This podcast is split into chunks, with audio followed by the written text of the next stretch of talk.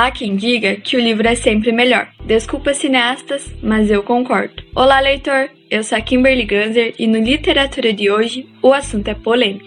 Livros que viraram filmes. Bom, o meu negócio é livro, né? Então eu sou do tipo que defende o livro até o fim.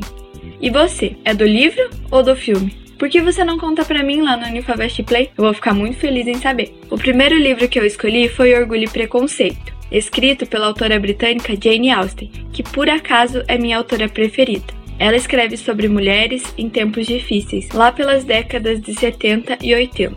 O filme foi lançado em 2016 e tanto o livro quanto o filme giram em torno da família Bennet, composta pelos pais e cinco filhas. Elizabeth, a segunda filha, é a protagonista.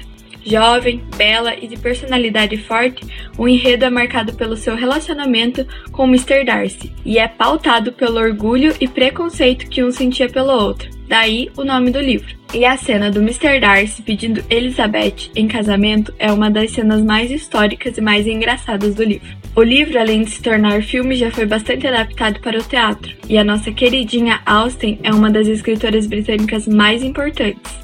Ah, eu quase me esqueço. Orgulho e Preconceito já virou até novela da Globo, dá pra acreditar? Porém, o nome se chamava Orgulho e Paixão. E a personagem principal se tornou Elisabetta, bem brasileira, né? E foi interpretada pela atriz Natália Dill. Quem quiser assistir, está disponível na Globoplay, plataforma de streaming da Globo. Se você quiser os livros, são bem fáceis de encontrar em lojas virtuais ou também em livrarias. E o filme, se você quiser assistir, já saiu do catálogo da Netflix, então vocês que lutem para encontrar. O segundo livro que eu escolhi foi um romance de Emily Bronte, de 1847, e se chama Morro dos Ventos Vivantes conta a história dos imortais e sensacionais personagens Heathcliff e Catherine, que eram irmãos adotivos, mas Heathcliff não consegue não ter uma paixão avassaladora por Catherine. Todos os personagens têm algum desvio de caráter, desenvolvido por situações vividas, fazendo com que nós, os leitores, despertem por eles uma compaixão, ah, o livro também voltou a se destacar graças a Bela de Crepúsculo, que várias vezes apareceu lendo o livro na trama. Olha que interessante, Crepúsculo que também era um livro e virou filme. O terceiro livro que eu escolhi que também virou filme é Meu Pé de Laranja Lima, e eu quero dedicar ele ao professor Leone, nosso coordenador na prece. Esse foi o livro que eu mais chorei na minha vida. A minha maior contradição, pois foi o único livro que eu não li, apenas vi sua versão cinematográfica. Ok, podem me julgar, estou aberto a julgamentos. Esse filme é fácil de encontrar em alta qualidade, mesmo no YouTube. A versão livro também é possível encontrar com facilidade em lojas virtuais.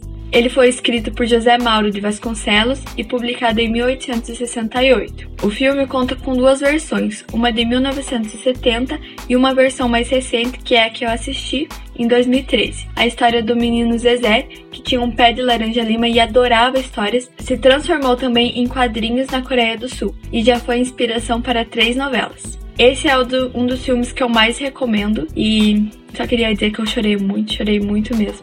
Eu não quero contar muito da história porque eu prefiro que você assista e depois me conte o que achou. E o último, mas não menos importante, diria que até um dos mais importantes, é Capitão da Areia. Esse livro é um livro de Jorge Amado e se não fosse pelo vestibular eu jamais teria lido esse livro. Então, muito obrigada vestibular.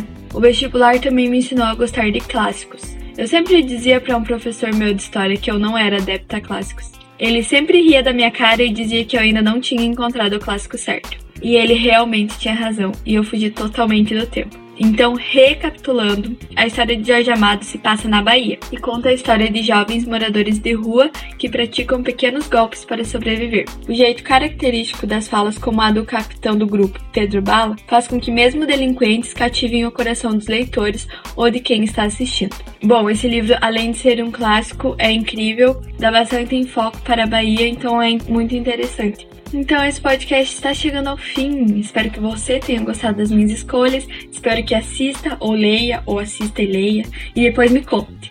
Além disso, você pode me indicar outros livros que viraram filme. Enfim, até o próximo podcast. Beijo no coração e leiam livros. Até mais! Unifavest. Juntos somos mais fortes.